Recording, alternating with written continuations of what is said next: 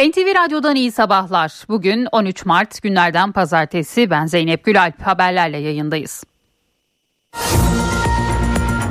Malatya Pütürge'de saat 4.34'te 4,7, 5.13'te de 4,5 büyüklüğünde iki deprem meydana geldi. Hatay'ın Hassa ilçesinde ise saat 5.23'te 4,4 büyüklüğünde bir deprem oldu. Depremlerin hasarı neden olup olmadığı henüz bilinmiyor. Cumhurbaşkanı Recep Tayyip Erdoğan ve MHP Genel Başkanı Devlet Bahçeli 6 Şubat depremlerinin vurduğu kentlerden Hatay'ın Kırıkan, Samandağ, Defne ve Antakya ilçelerinde temaslarda bulundu. Hatay'ı asla yalnız bırakmayacağız diyen Erdoğan, Millet İttifakı'nın Cumhurbaşkanı adayı ve CHP Genel Başkanı Kemal Kılıçdaroğlu'na eleştirdi. Erdoğan böyle büyük bir afette biz can derdindeyiz, o ise yalan derdinde dedi.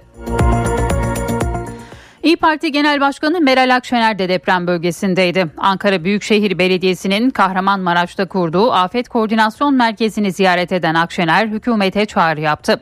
Merkezi bütçeyle yerel yönetimlerin bütçesinin birleştirilerek deprem bölgesine hizmet yapılması gerektiğini söyledi. Kahramanmaraş merkezi depremlerde yıkılan binalarla ilgili soruşturmalar sürüyor. Tutuklananların sayısı 279'a yükseldi. Şüpheli sayısı ise 1171 olarak duyuruldu. Profesör Doktor Naci Görür, Maraş merkezli depremlerden etkilenen kentlerde yeni yapılaşma çalışmaları için uyarılarda bulundu. Bölgenin tümüyle aktif fay sistemlerinin etkisi altında olduğunu söyleyen Görür, bu aralar yapılacak binalar deprem dirençli malzemelerle yapılmış, hafif elastikiyeti fazla, deprem etkisini azaltacak donanımlarla takviye edilmelidir dedi. Seçime iki ay kala Ankara'da artık tüm planlar 14 Mayıs için yapılıyor. Seçim kararının resmen alınmasıyla birlikte ittifak görüşmeleri, milletvekilliği aday adaylığı süreçleri ve liste hazırlıkları da hız kazandı. Cumhur İttifakı'nda yer alan parti sayısının artması gündemde. Hüdapar, Cumhurbaşkanlığı seçiminde aday çıkarmayacağını ve Cumhurbaşkanı Erdoğan'ı destekleyeceğini açıkladı. Cumhurbaşkanı Yardımcısı Fuat Oktay ise Anavatan Partisi Genel Başkanı İbrahim Çelebi ile görüştü.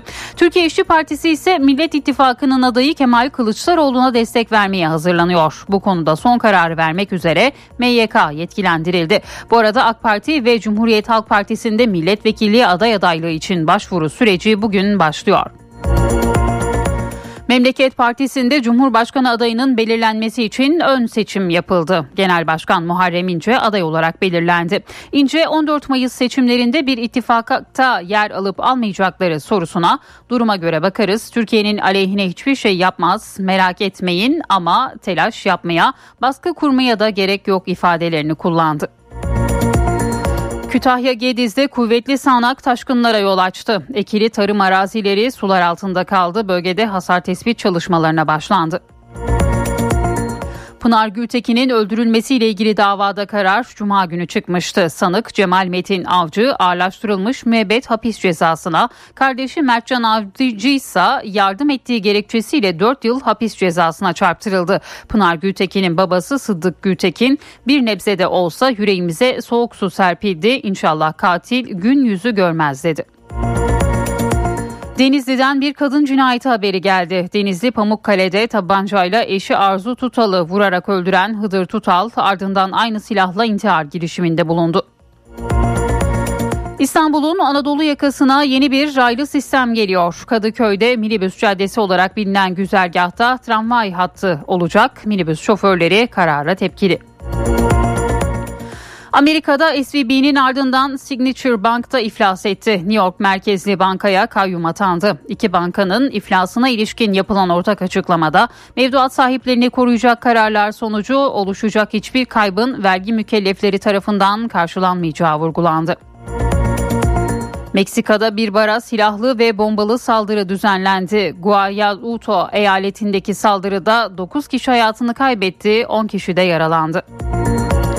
Sinema dünyasının en prestijli ödüllerinden olan 95. Oscar ödülleri sahiplerini buldu. Dolby Theatre'daki ödül töreninin sunuculuğunu Amerikalı ünlü komedyen Jimmy Kimmel yaptı. En iyi film ödülünü Her Şey Her Yerde Aynı Anda filmi aldı. İlk kez Asyalı bir aktris en iyi kadın oyuncu ödülünün sahibi oldu. Michelle Yeoh bu yılki en iyi kadın oyuncu Oscar'ını aldı. En iyi erkek oyuncu ödülü The Whale'daki performansıyla Brandon Fraser'a gitti. En iyi animasyon film Pinokyo olurken en iyi uluslararası uzun metrajlı film ödülü Batı cephesinde Her Şey Sessiz filmine verildi. En iyi yönetmen kategorisinde hiç kadın aday olmaması ise tepkilere neden oldu. Süper Lig'in 25. haftasında Beşiktaş deplasmanda Medipol Başakşehir'i 2-0 yendi. Başakşehir Başakşehir'de Yeni Uzay 35. dakikada kırmızı kartla oyun dışı kaldı. Siyah beyazlılar bu sonuçla puanını 46'ya yükseltti. İşe giderken gazetelerin gündemi.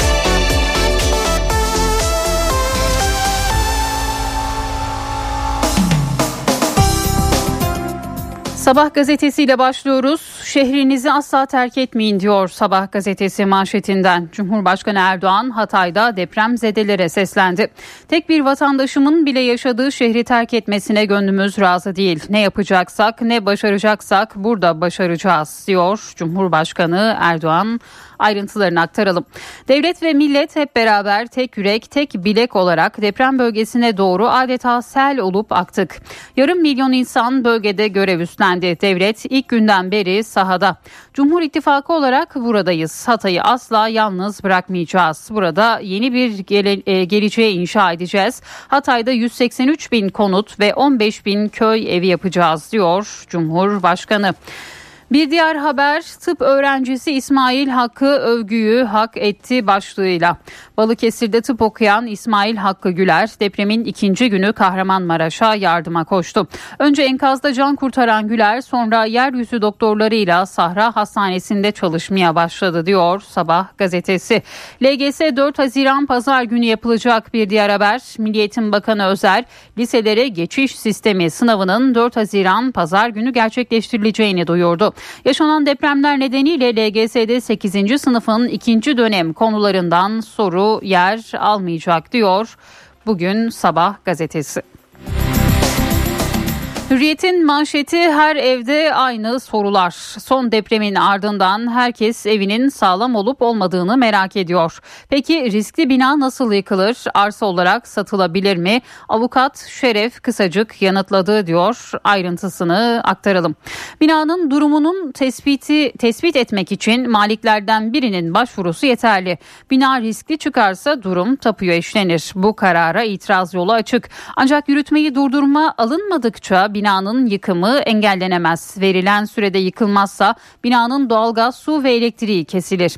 Yıkım yerine maliklerin dörtte beş oyuyla güçlendirme kararı alınabilir. Yıkım sonrası yeni bina yaptırmak için 3'te ee, 2 arsa payı çoğunluğu yeterli ancak inşaata başlamak için oy birliği gerekli. Yıkım sonrası maliklerin 3'te 2 oyuyla bina yapmak yerine boş arsanın satılması da tercih edilebilir deniliyor. Bugün Hürriyet gazetesinde. Hırsızların gözü depremzede araçta bir diğer başlık Hürriyet gazetesinden. Hırsızlar çalıntı araçlarda motor ve şasi numaralarını kullanmak için deprem bölgesinde satışa çıkan hurda araçlara göz dikti diyor Hürriyet bugün. Bir diğer başlık depremde havuz cinayeti.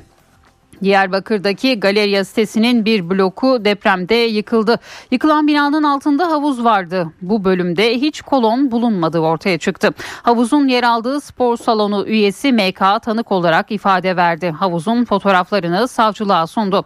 MK ifadesinde görüntüler incelendiğinde boyutlarını tam olarak bilmediğim ancak olimpik standartlarda olduğunu düşündüğüm yüzme havuzu görülecektir. Bu kısımda hiçbir kolon yer almamaktadır dedi.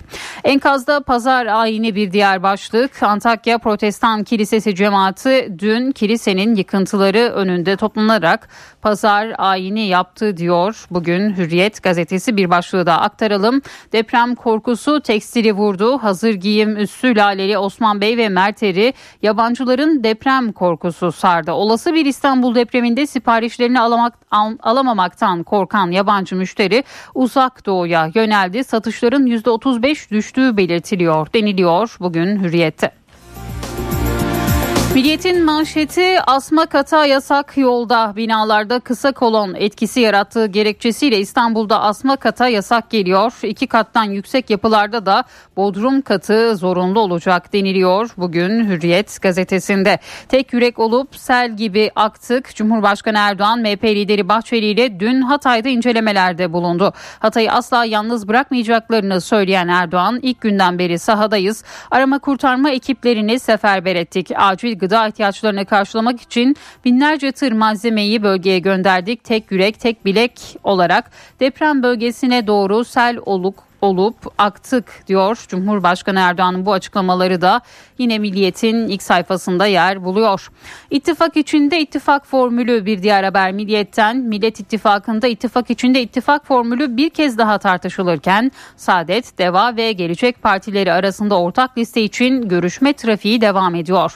Altı parti en fazla milletvekilini hangi senaryoyla çıkaracağının hesabını yapıyor. Her ile ilişkin simülasyonlar hazırlanıyor deniliyor.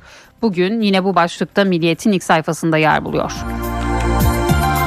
Yeni Şafak'ın manşetinde de Hatay'ı asla yalnız bırakmayacağız sözleri var Cumhurbaşkanı Erdoğan'ın. Bir diğer başlıksa dönüşüm talebi 3,5 kat arttı. Daha önce farklı gerekçelerle itirazlarda bulunan vatandaşlar riskli bina tespiti ve dönüşüm için belediyelere başvuruyor. Ocak ayında 7 başvurunun yapıldığı Ümraniye'de depremden sonra 25 başvuru oldu diyor Yeni Şafak gazetesi. Sıra fabrikalarda bir diğer başlık depremde 11 ilde yıkılan veya ağır hasar alan tesisler için sanayi alanı olabilecek yerler belirlenerek inşa faaliyetlerine başlanacak diyor Yeni Şafak bugün. Postanın manşeti evden kalan tek hatıra Hatay Antakya'da yaşayan 65 yaşındaki Dudunaz Özsoy'un yıllarca terzilik yapıp binbir güçlükle taksitlerini ödeyerek satın aldığı evi depremde ağır hasar gördü. Dudu ana enkazdan sadece benim ekmek teknem dediği 47 yıllık dikiş makinesini alıp çıktı diyor. Posta gazetesi bugün manşetinde. Seçim günü yasakları belli oldu. YSK 14 Mayıs seçim günü uygulanacak kuralları oy kullanma saatlerini belirledi. Buna göre oy verme işlemi 8-17 saatleri arasında yapılacak. Sabah 6'dan gece 24'e kadar alkollü içki satışı yasak olacak.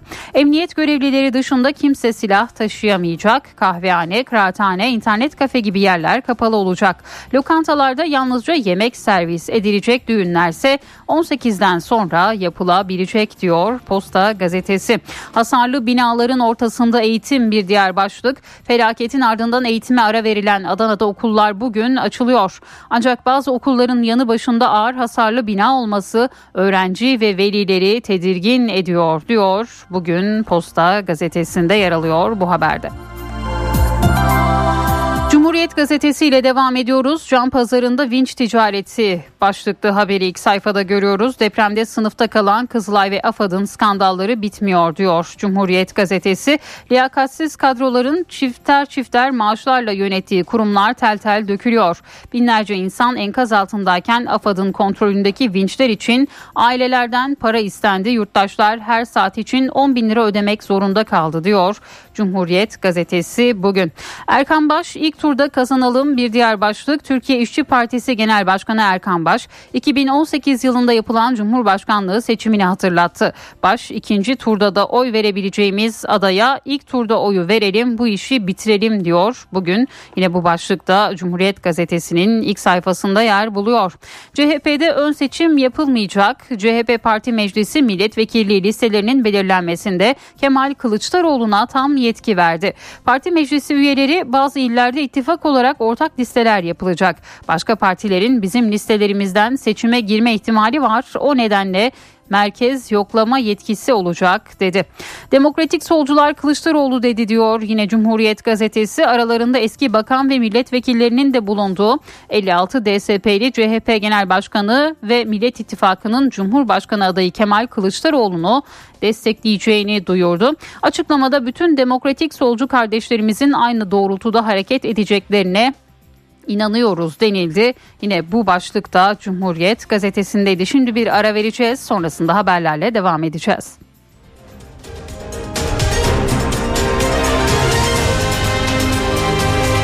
NTV Radyo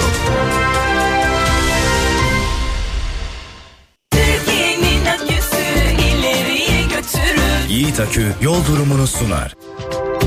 Karayolları Genel Müdürlüğü duyurdu. Kastamonu Tosya yolunun 30-31. kilometresinde ve Fethiye Seydi Kemer Kaş yolunun 20-39. kilometrelerinde yol bakım ve onarım çalışmaları yapılıyor.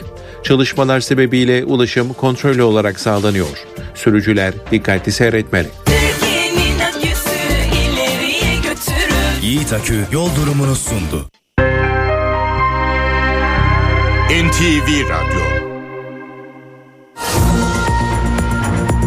NTV Radyo'da haberleri aktarmaya devam ediyoruz. Deprem bölgesinde artçı sarsıntılar sürüyor. Gece Malatya ve Hatay'da ard arda depremler meydana geldi. Afet ve Acil Durum Başkanlığı'nın verilerine göre Malatya'nın Pütürge ilçesi saat 4.34'te 4,7 büyüklüğünde bir depremle sallandı. Bu depremin ardından yaklaşık 40 dakika sonra yine Malatya'da bu kez 4,5 büyüklüğünde bir deprem oldu.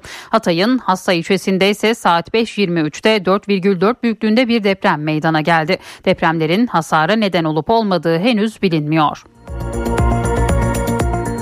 Cumhurbaşkanı Erdoğan ve MHP Genel Başkanı Devlet Bahçeli deprem bölgesindeydi. Hatay Kırıkan'da çadır kenti ziyaret edip Samandağ'da muhtarlar ve kanaat önderleriyle bir araya geldiler. Erdoğan deprem bölgesinden Millet İttifakı'nın Cumhurbaşkanı adayı ve CHP Genel Başkanı Kemal Kılıçdaroğlu'nu eleştirdi. Böylesine büyük bir afette biz can derdindeyiz, o ise yalan derdinde. Kardeşlerim, insan iradesini aşan hususların olmaması, kimi aksaklıkların yaşanmaması mümkün değildir. Ama böyle büyük bir felaketi yaşıyoruz. Böyle büyük bir felaketi yaşadığımız dönemde akşam yalan, sabah yalan böyle bir iftira içerisine girilir mi? Mesajlarını depremin en büyük yıkıma yol açtığı Hatay'dan verdi. Kılıçdaroğlu'nu sert sözlerle eleştirdi. Cumhurbaşkanı Recep Tayyip Erdoğan, MHP Genel Başkanı Devlet Bahçeli ile birlikte önce Kırıkan'da çadır kenti ziyaret etti. İstanbul'un hediyesi bu. Allah razı olsun. Hepinizden. Sağ ol. Başımızdan eksik etmesin. Amin. Ardından da Samandağ'da muhtarlar ve kanaat önderleriyle bir araya geldi.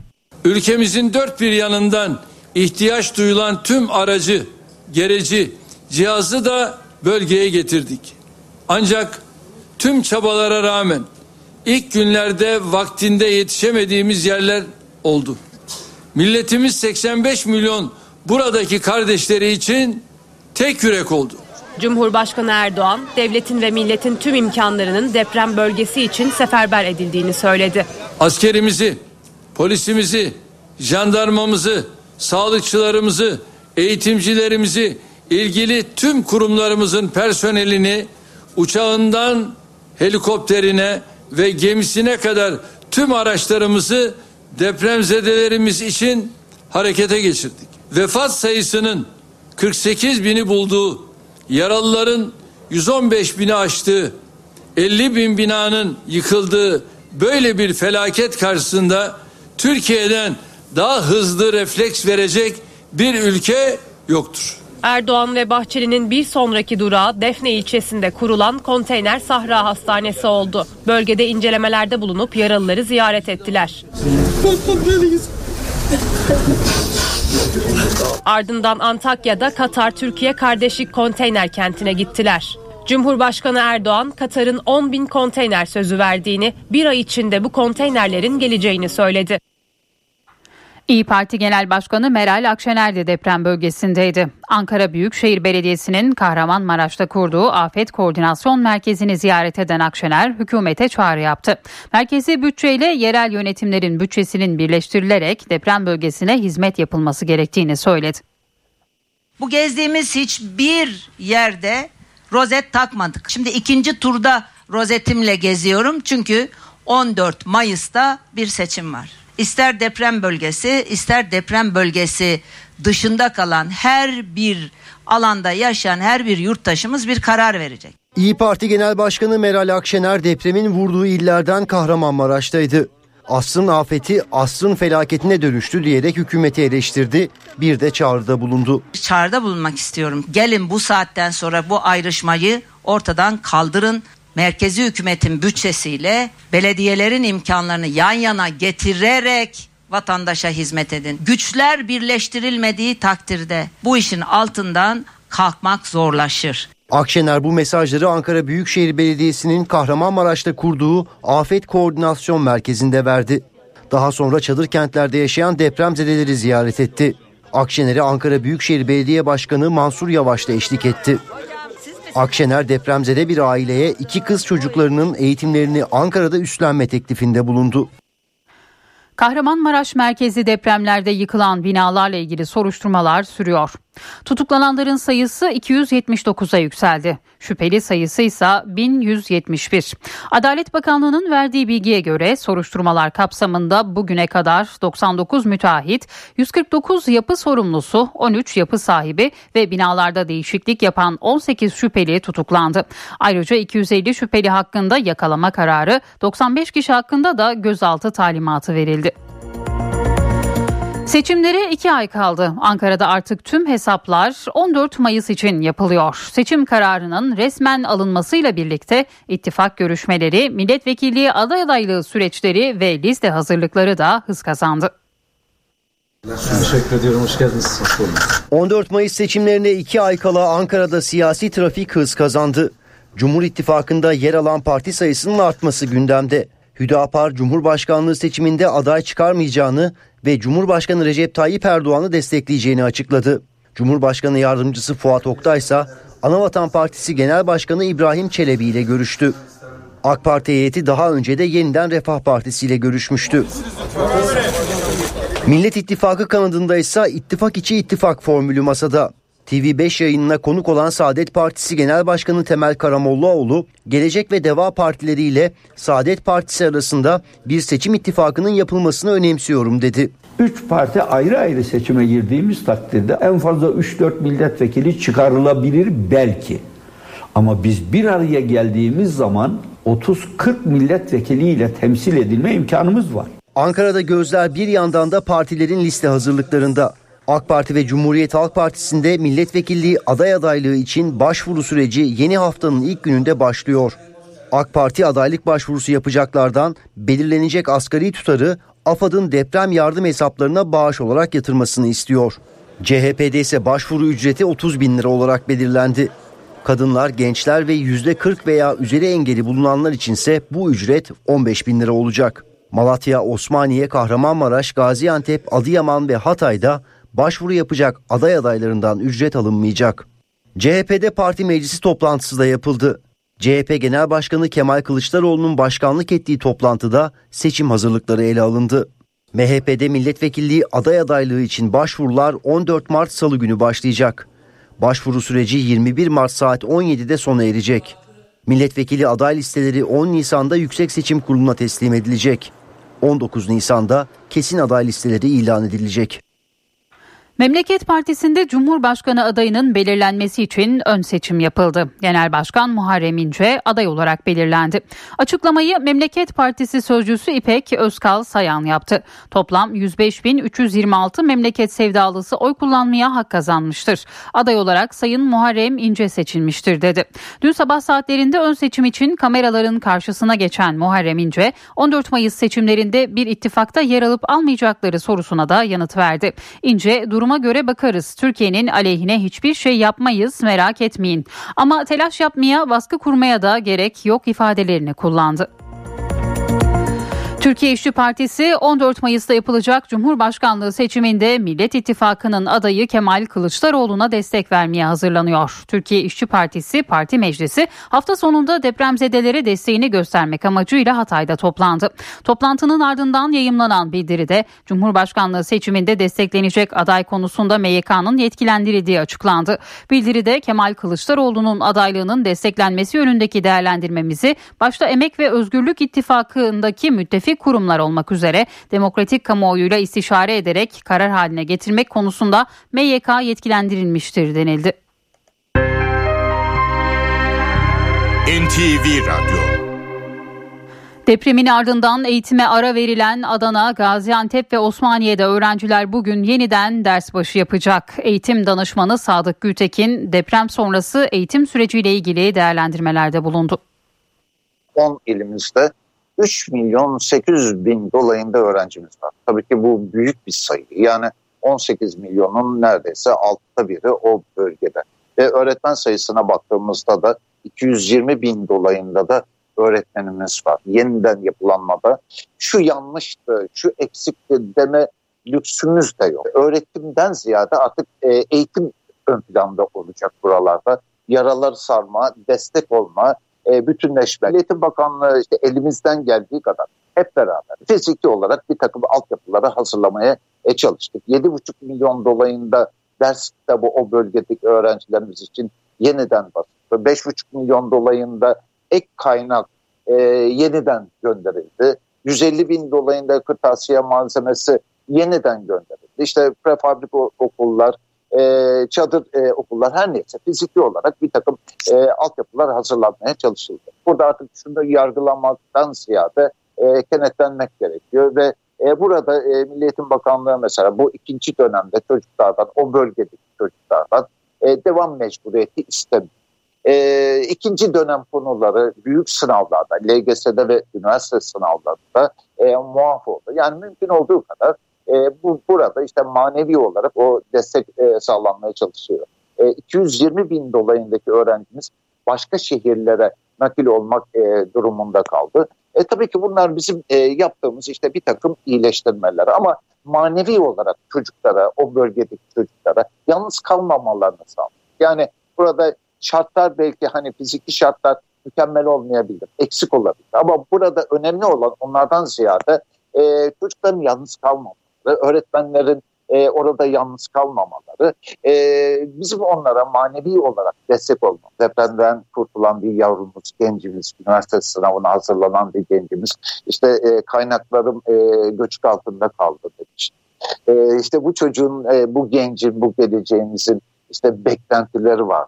İşte e, burada e, tabii ki olay işte ikinci dönem e, konularından muaf olmaları e, tabii ki bir e, çözüm olarak gözükebiliyor. Ama sadece bu kadar olmaması lazım. Belki hani bu çocuklarımız için ilerleyen süreçte e, tercih döneminde ayrı bir e, kontenjan mesela 34 yaş üstü e, kadınlarımız için hani e, güzel bir girişim oldu. Bu dünyada tek. E, Avrupa'da e, şeyde İskoçya'da sanırım sadece 30 yaş üstü için bir uygulama var.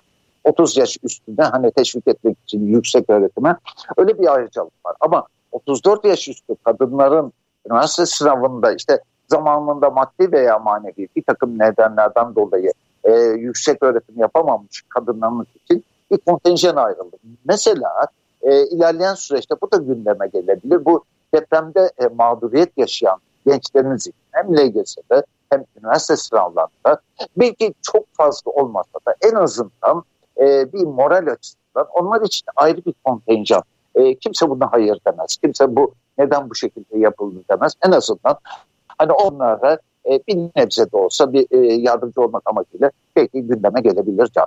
Bizim de onlara işte maddi manevi gücümüz yettiği oranda e, sınavlar açısından da e, bir takım kolaylıklar da sağlamamız gerekiyor. Yani bu kontenjan konusunda da ben duyarsız kalacağımı sanmıyorum. Hem toplumun hem de e, Milli Eğitim Bakanlığı'nın veya YÖK'ün e, hiç olmazsa o bölgedeki, 10 bölgedeki e, gençlerimiz için, yavrularımız için e, cüzi olsa e, bir kontenjan ayrılması en azından bir teşvik morallerini yükseltme açısından bu kalan süreçte motive olmaları açısından bence iyi olacaktır. Eğitim danışmanı Sadık Gültekin'in değerlendirmelerini dinledik. AFAD İstanbul'da olası bir depremde riskli bölgelere yönelik kırmızı eylem planı hazırladı. Acil eylem planında mega kentin 26 ilçesi var ve yüzden fazla semtte de acil dönüşüm yapılması gerektiği vurgulandı. Ayrıca raporda alınması gereken önlemlere de ayrıntılarıyla yer verildi. Deprem korkunuz var mı? Evet var. Bizim korkumuz var. Çünkü bildiğim kadarıyla herhalde eski bir bura. Olmaz olur mu ya İstanbul burası? Bu kağıthaneye kentsel dönüşüm gerekiyor mu? Gerekiyor tabii. Muhakkak. Yüzden fazla semtte kentsel dönüşüm yapılmalı, yollar genişletilmeli, tsunami gözlem istasyonlarının sayısı arttırılmalı. Tüm bu maddeler AFAD'ın İstanbul'un riskli semtleri için hazırladığı kırmızı eylem planından.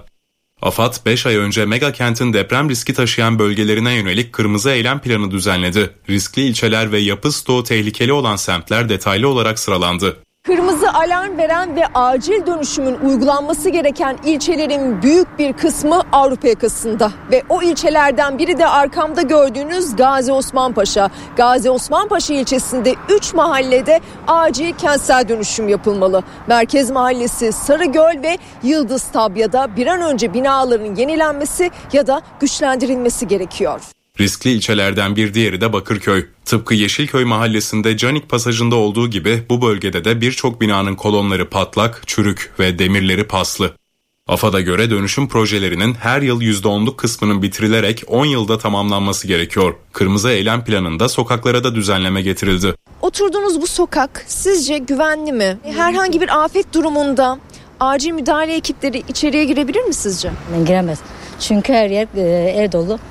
Girişler de dar olduğu için giremezler aynen. Aşağı taraf da öyle. AFAD'ın kırmızı eylem planı içerisinde yer alan bir diğer ilçede Kağıthane ve biz de Kağıthane'de bir ara sokaktayız. Burada kentsel dönüşüm kesinlikle şart. Çünkü evler eski ama sadece kentsel dönüşüm değil aynı zamanda tahliye yollarında açık olması gerekiyor ve baktığımızda daracık sokaklarla karşılaşıyoruz. Örneğin herhangi bir afet durumunda yolların acil müdahale ekiplerinin geçişini engellemeyecek şekilde yapılması gerekiyor çok riskli bir alan üzerinde olduğumuzu e, bilmeli ve inşaatlarımızı ona göre yapmalıyız. Kontrol e, süreçlerini çok ciddi çalış, çalıştırmalıyız. NTV Radyo Kütahya'da etkili olan sağanak taşkınlara yol açtı. Tarım arazileri su altında kaldı. Dört değirmen, Erdoğmuş ve Fırdan köylerinde aniden bastıran sağanak Gümele Göleti ve Gediz Çayı'nın taşmasına neden oldu. Fırdan ve Aksaklar köyünü birbirine bağlayan köprü Gediz Çayı'yla aynı hizaya geldi. Dere kenarlarındaki ekili tarım arazileri suya gömüldü. İlçe Tarım ve Orman Müdürlüğü ekipleri bölgede hasar tespit çalışmalarına başladı. Gültekin'in öldürülmesiyle ilgili davada cuma günü karar çıktı. Sanık Cemal Metin Avcı ağırlaştırılmış müebbet hapis cezasına, kardeşi Mertcan Avcı ise yardım ettiği gerekçesiyle 4 yıl hapis cezasına çarptırıldı. Acılı baba Sıddık Gültekin bir nebzede olsa yüreğimiz soğudu dedi. En azından iyi bir ceza aldı. İnşallah gün yüzü görmez. Saatten sonra içeride çürür. Bir nebze de olsa yüreğimize bir soğuk su serpiliyor.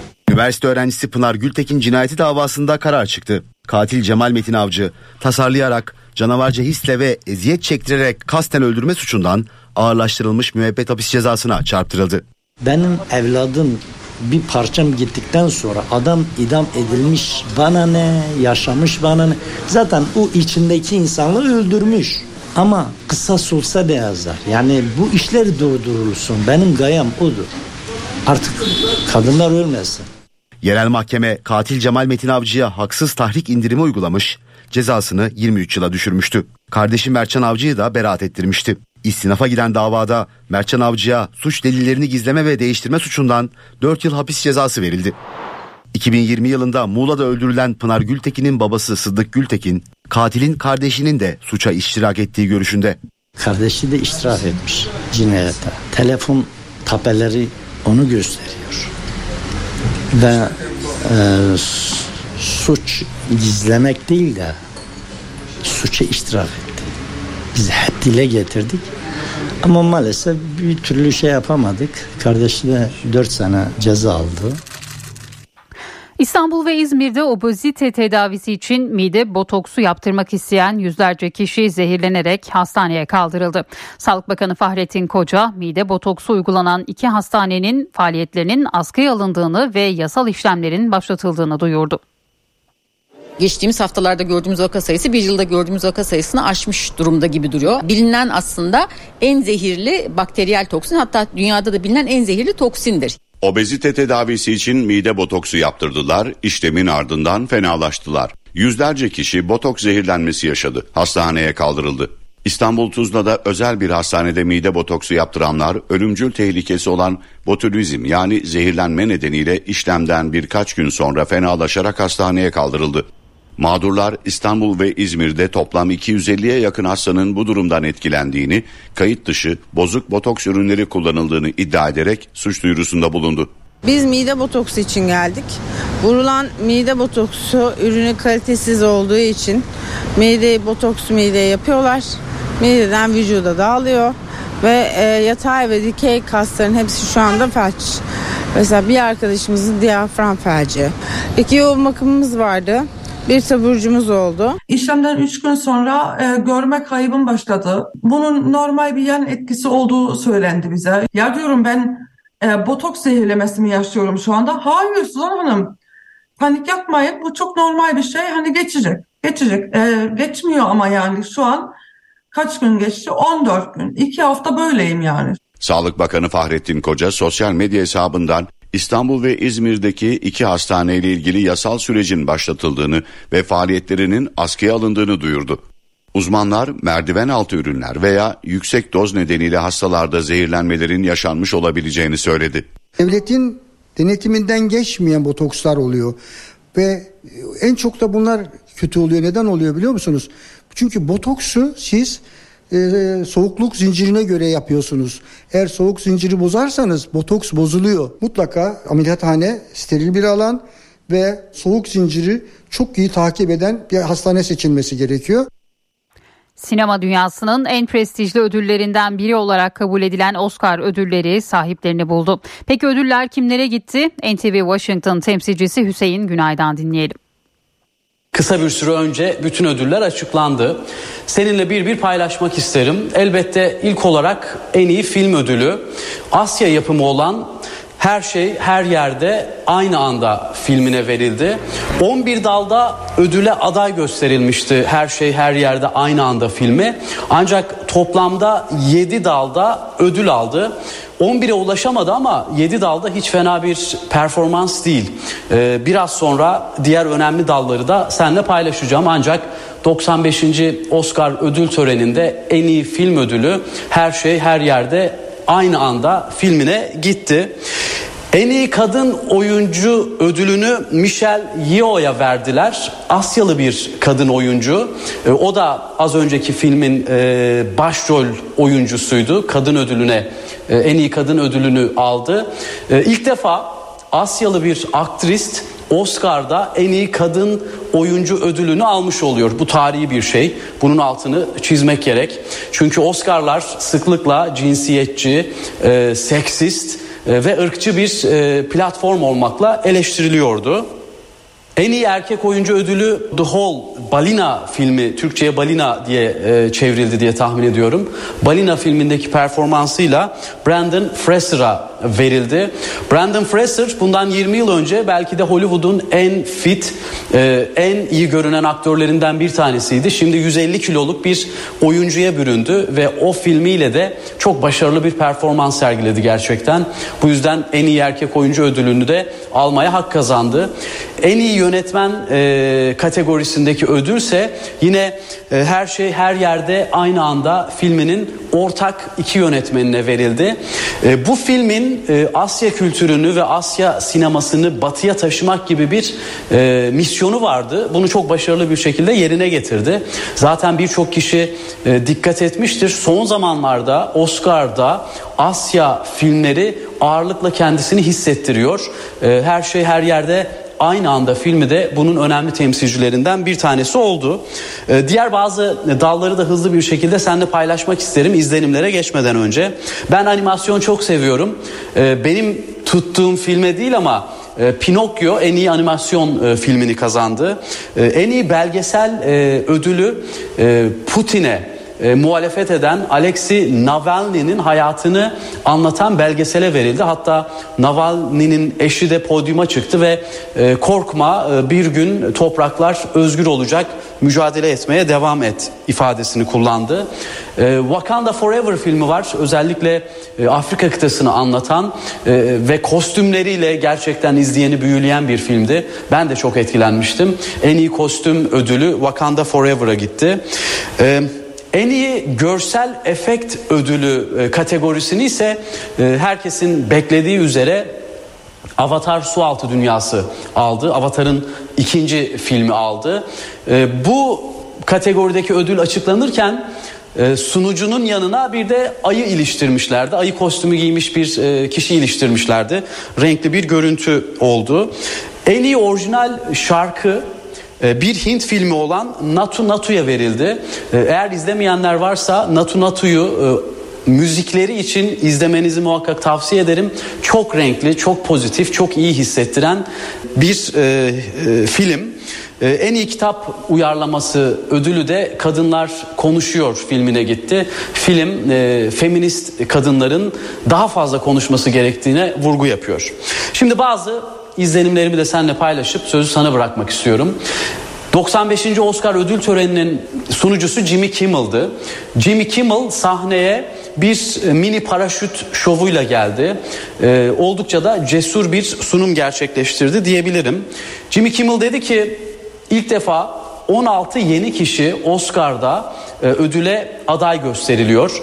Hollywood'un o benzer simaları yok. Oscar yenileniyor. Oscar kendi kabuğunu kırıyor e, ifadesini kullandı.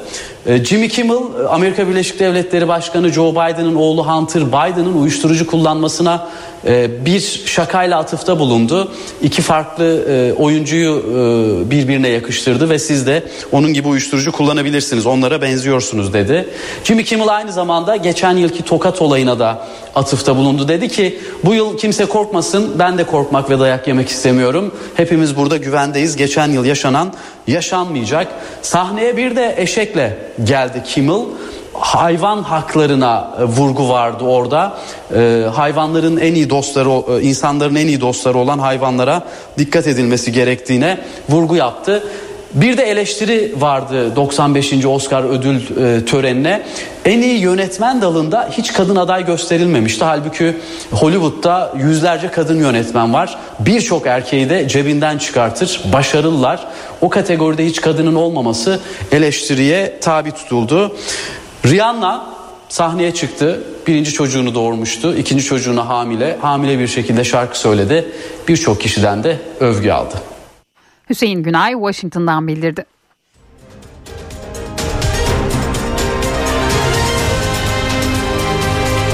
NTV Radyo HDI Sigorta İstanbul'un yol durumunu sunar. HDI Sigorta İstanbul'da bu saat itibariyle trafikte yoğunluk %56 seviyelerinde. 15 Temmuz Şehitler Köprüsü'nde trafik yoğunluğu var. Yoğunluğun etkisi Libadiye bağlantı yolu Beylerbeyi arasında hissediliyor. Fatih Sultan Mehmet Köprüsü'nün girişinde de bir yoğunluk var. Yine köprüye giderken Ataşehir Kavacık arasında sabah trafiği var. Avrasya Tüneli çift taraflı açık. Avrupa yakasında yoğunluk E5'te Saadetdere'den, Tem'de ise Esenyurt'tan başlıyor. HDI Sigorta İstanbul'un yol durumunu sundu. HDI Sigorta. Üstün Alman teknolojisiyle üretilen Düfa Boya spor haberlerini sunar.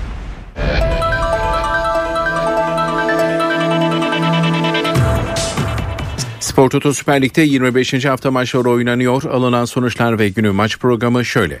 Biteksen Giresunspor 2, Vavakars Fatih Karagümrük 2, Fraportav Antalya Spor 4, Yukatel Kayseri Spor 0, Galatasaray 1, Kasımpaşa 0, Ankara Gücü 2, Korendon Alanya Spor 0, Trabzonspor 4, Adana Demirspor 1 ve Melipol Başakşehir 0, Beşiktaş 2.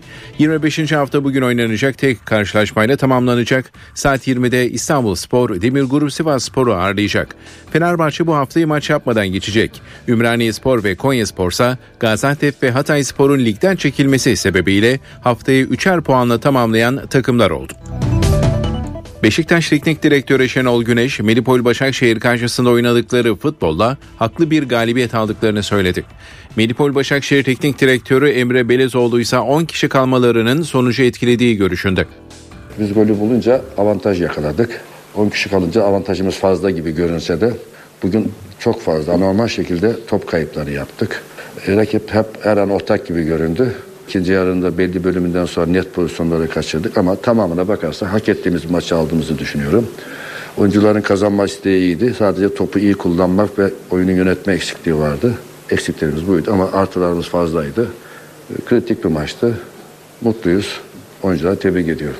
İyi başladığımız, bence devamında da oyunun bize döneceği hatta skorun bize geleceğini hissettirdiğimiz anlarda çok basit bir bireysel hata Beşiktaş'ın tabii çok oyuncu kalitesi var. Girdikleri bilmiyorum sayısı olarak istatistik olarak bakmadım. Ama ilk şut galiba gol oldu. Biz ondan sonra yine oyuna dönmeye çalıştık. Bence de iyi işler de vardı.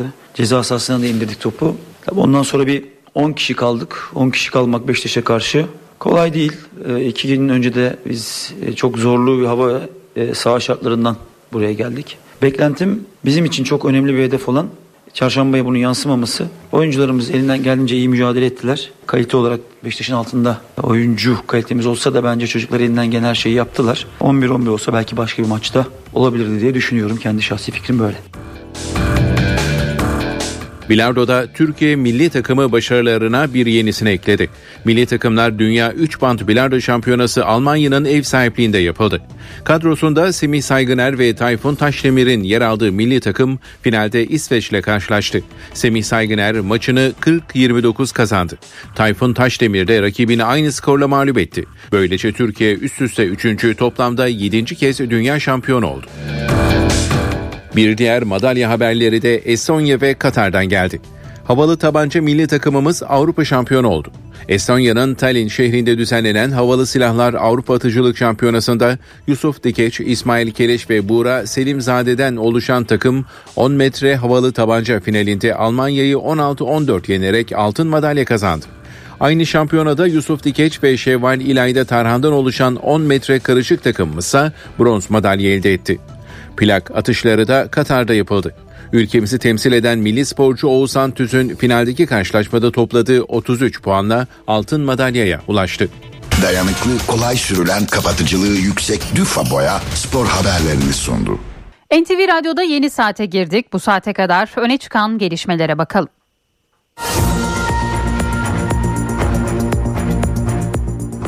Malatya Pütürge'de saat 4.34'te 4,7, 5.13'te de 4,5 büyüklüğünde iki deprem meydana geldi. Hatay'ın Hassa ilçesinde ise saat 5.23'te 4,4 büyüklüğünde bir deprem oldu. Depremlerin hasara neden olup olmadığı henüz bilinmiyor. Cumhurbaşkanı Recep Tayyip Erdoğan ve MHP Genel Başkanı Devlet Bahçeli 6 Şubat depremlerinin vurduğu kentlerden Hatay'ın Kırıkan, Samandağ, Defne ve Antakya ilçelerinde temaslarda bulundu. Hatay'ı asla yalnız bırakmayacağız diyen Erdoğan, Millet İttifakı'nın Cumhurbaşkanı adayı ve CHP Genel Başkanı Kemal Kılıçdaroğlu'nu eleştirdi. Erdoğan böyle büyük bir afette bir, biz can derdindeyiz, o ise yalan derdinde dedi. İyi Parti Genel Başkanı Meral Akşener de deprem bölgesindeydi. Ankara Büyükşehir Belediyesi'nin Kahramanmaraş'ta kurduğu Afet Koordinasyon Merkezi'ni ziyaret eden Akşener hükümete çağrı yaptı. Merkezi bütçeyle yerel yönetimlerin bütçesinin birleştirilerek deprem bölgesine hizmet yapılması gerektiğini söyledi.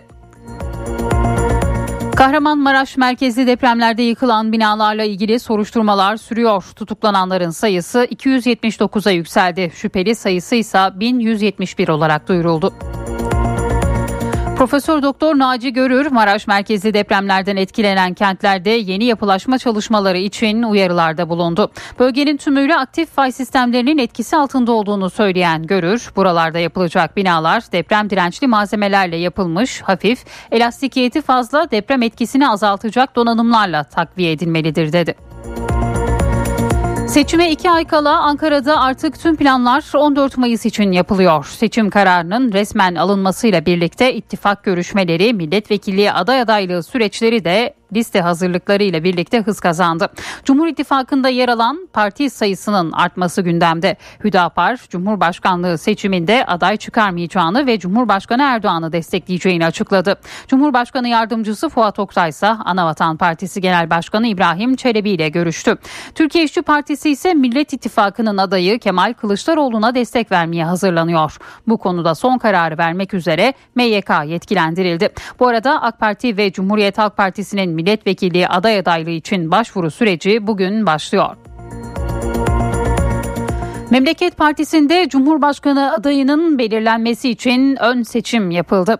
Genel Başkan Muharrem İnce aday olarak belirlendi. İnce 14 Mayıs seçimlerinde bir ittifakta yer alıp almayacakları sorusuna duruma göre bakarız. Türkiye'nin aleyhine hiçbir şey yapmayız merak etmeyin. Ama telaş yapmaya, baskı kurmaya da gerek yok ifadelerini kullandı. Kütahya Gediz'de kuvvetli sağanak taşkınlara yol açtı. Ekili tarım arazileri sular altında kaldı. Bölgede hasar tespit çalışmalarına başlandı. Pınar Gültekin'in öldürülmesiyle ilgili davada karar cuma günü çıkmıştı. Sanık Cemal Metin Avcı ağırlaştırılmış müebbet hapis cezasına, kardeşi Mertcan Avcı ise yardım ettiği gerekçesiyle 4 yıl hapis cezasına çarptırıldı. Pınar Gültekin'in babası Sıdık Gültekin bir nebzede olsa yüreğimize su serpildi. İnşallah katil gün yüzü görmez dedi. Denizli'den bir kadın cinayeti haberi geldi. Denizli Pamukkale'de tabancayla eşi Arzu Tutal'ı vurarak öldüren Hıdır Tutal ardından aynı silahla intihar girişiminde bulundu. İstanbul'un Anadolu yakasına yeni bir raylı sistem geliyor. Kadıköy'de minibüs caddesi olarak bilinen güzergaha tramvay hattı getirilecek. Minibüs şoförleri ise karara tepkili.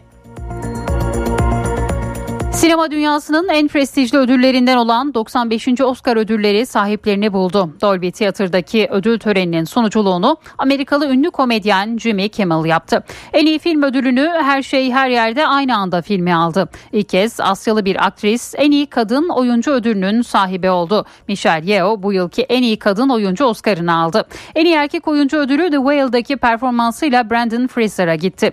En iyi animasyon film Pinokyo olurken en iyi uluslararası uzun metraj metrajlı film ödülü Batı cephesinde Her Şey Sessiz filmine verildi. En iyi yönetmen kategorisinde hiç kadın aday olmaması tepkilere neden oldu. Ve spor Süper Lig'in 25. haftasında Beşiktaş deplasmanda Medipol Başakşehir'i 2-0 yendi. Başakşehir'de Yanusay 35. dakikada kırmızı kartla oyun dışı kaldı. Siyah beyazlılar bu sonuçla puanını 46'ya yükseltti.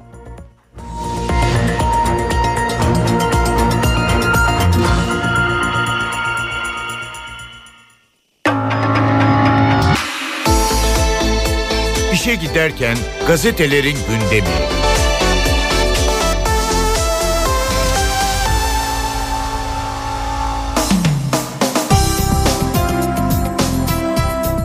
Sabah gazetesiyle başlıyoruz. Şehrinizi asla terk etmeyin diyor manşetten Sabah gazetesi. Cumhurbaşkanı Erdoğan Hatay'da depremzedelere seslendi. Tek bir vatandaşımın bile yaşadığı şehri terk etmesine gönlümüz razı değil. Ne yapacaksak ne başaracaksak burada başaracağız diyor Cumhurbaşkanı ayrıntısını aktaralım.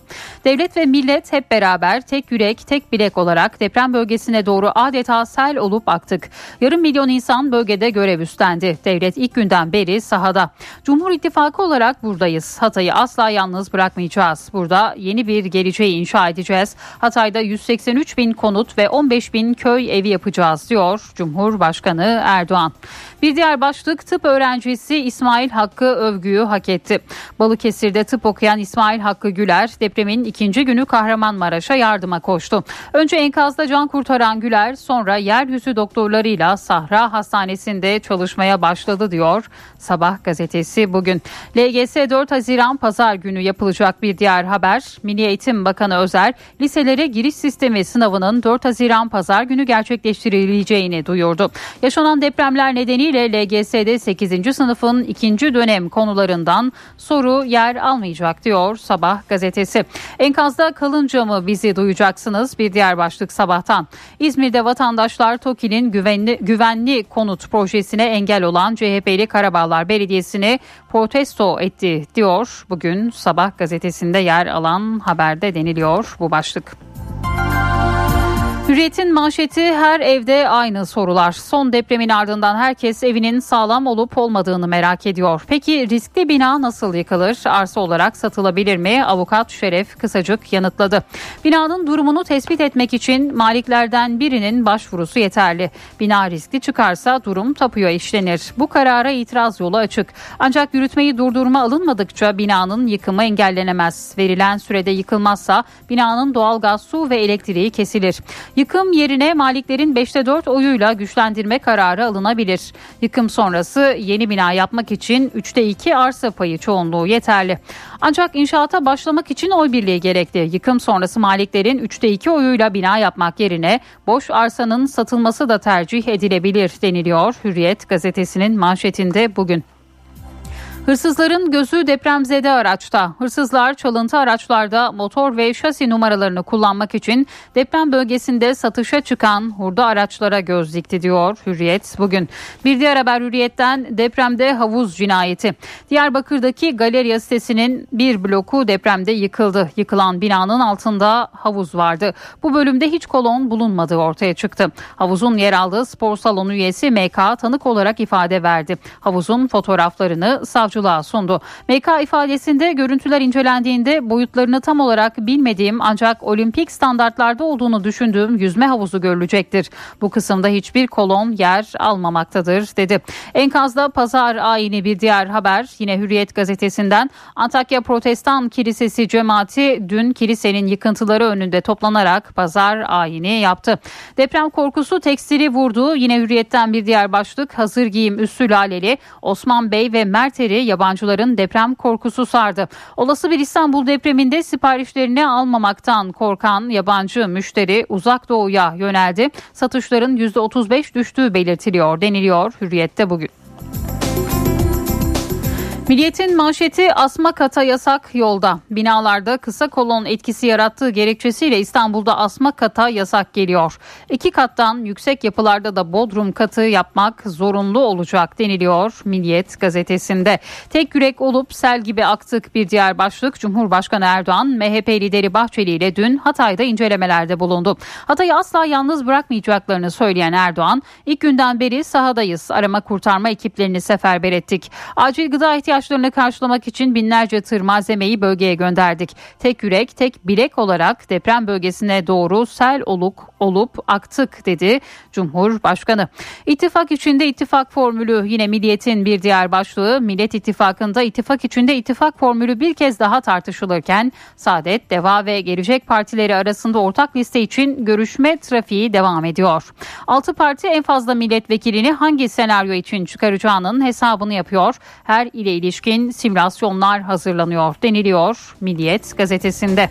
Arsa alırken dikkatli olun deniliyor yine bir diğer başlıkta. Türkiye'de deprem riski bulunmayan iller arasında gösterilen kırklar elinde ev ve arsalara yoğun talep oluştu. Vize Belediye Başkanı Ercan Özalp ilçemizde arsa almak isteyen vatandaşlar mağdur olmamak için mutlaka yetkililerden bilgi alsınlar diyor. Yine bu başlıkta bugün Milliyet gazetesinin ilk sayfasında yer buluyor. Yeni Şafak'la devam ediyoruz. Hatay'ı asla yalnız bırakmayız diyor Yeni Şafak gazetesi manşetinden. Cumhurbaşkanı Erdoğan'ın sözlerini bugün manşetine taşıyor. Bir diğer haberse dönüşüm talebi 3,5 kat arttı. Daha önce farklı gerekçelerle itirazlarda bulunan vatandaşlar riskli bina tespiti ve dönüşüm için belediyelere başvuruyor. Ocak ayında 7 başvurunun yapıldığı Ümraniye'de depremden sonra 25 başvuru oldu. Bağcılar ve Üsküdar'da bilgi almaya gelenlerin sayısı 3-4 kat arttı. Fatih'te günde ortalama 30-40 kişi binasının durumunu soruyor. Tuzla'da kentsel dönüşümde anlaşılmayan Anlaşamayan 40 sitenin sakinleri belediyeden randevu istedi diyor bugün Yeni Şafak gazetesi. Sıra fabrikalarda depremde 11 ilde yıkılan veya ağır hasar alan tesisler için sanayi alanı olabilecek yerler belirlenerek inşa faaliyetlerine başlanacak diyor Yeni Şafak gazetesi bugün. Avrupa'nın enerjide asıl sınavı 2024'te bir diğer haber. Rusya'nın kesintilerine rağmen Avrupa Birliği'nde korkulan gaz sıkıntısı olmadı.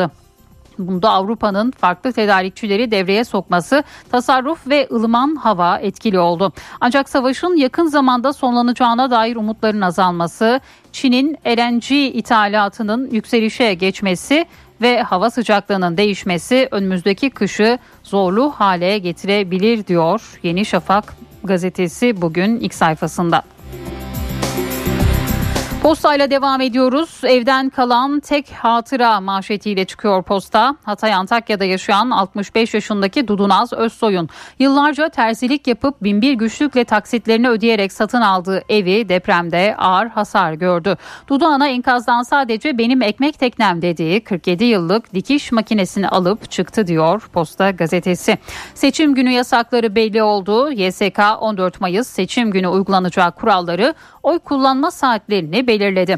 Buna göre oy verme işlemi 8-17 saatleri arasında yapılacak. Sabah 6'dan gece 24'e kadar alkollü içki satışı yasak olacak. Emniyet görevlileri dışında kimse silah taşıyamayacak. Kahvehane, kıraathane, internet kafe gibi yerler kapalı olacak. Lokantalarda yalnızca yemek servis edilecek. Düğünlerse 18'den sonra yapılabilecek diyor Posta gazetesi.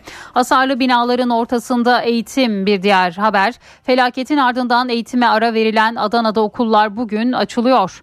Ancak bazı okulların yanı başında hasarlı bina olması öğrenci ve velileri tedirgin ediyor. Bunlardan biri de Hıdır Ünverdi Ortaokulu. Okul depremden sağlam çıktı ancak hemen karşısında ağır hasarlı yüksek kat apartman vardı. Mühürlenen binanın ne zaman yıkılacağı bilinmiyor. Veliler çocuklarını okula göndermek istemiyor diyor. Posta gazetesi bugün. İskenderun bir metre battığı bir diğer başlık. Hatay İskenderun'da incelemelerde bulunan İstanbul Üniversitesi Jeoloji Bölümü Başkanı Profesör Doktor Hüseyin Öztürk. İskenderun'da deprem nedeniyle sahilde bir metre çökme var. Kıyıyla deniz birbirine girmiş dedi. Profesör Öztürk bundan sonra şiddetli rüzgarlarda ve ayın gelgit hareketlerinde balıkçı barınağı bölgesinden caddeleri su basacağına dikkat çekerek bariyerler yapılması gerekli diye konuştu. Bir diğer başlık 3 yıl sonra rahat uyudum. Marmaris'te üniversite öğrencisi Pınar Gültekin'in 2020'de vahşice katledilmesiyle ilgili davada 15. duruşmada katil Cemal Metin Avcı'ya ağırlaştırılmış müebbet verilmesi genç kızın ailesinin yüreğine bir nebze de olsa su serpti.